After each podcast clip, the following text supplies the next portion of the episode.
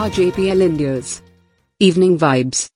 Headlines of the day are Severe heat wave warning in Delhi and neighboring areas, IMD issues orange alert. Defense Ministry approves 76,390 crore proposal to buy India-made arms, ammunitions.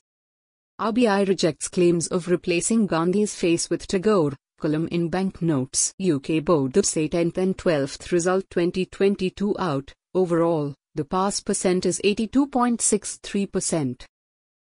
Prime Minister Modi launches coins to mark 75 years of India's independence, and all the latest news. Monsoon stays weak over Kerala, 50% deficient. IMD Nifty 50 closed today at 16,569.55 jumps of 14.75, 0.089% downward. Sensex closed today at 55,675.32 jumps of 93.91, 0.17% downward. Report RJPL India.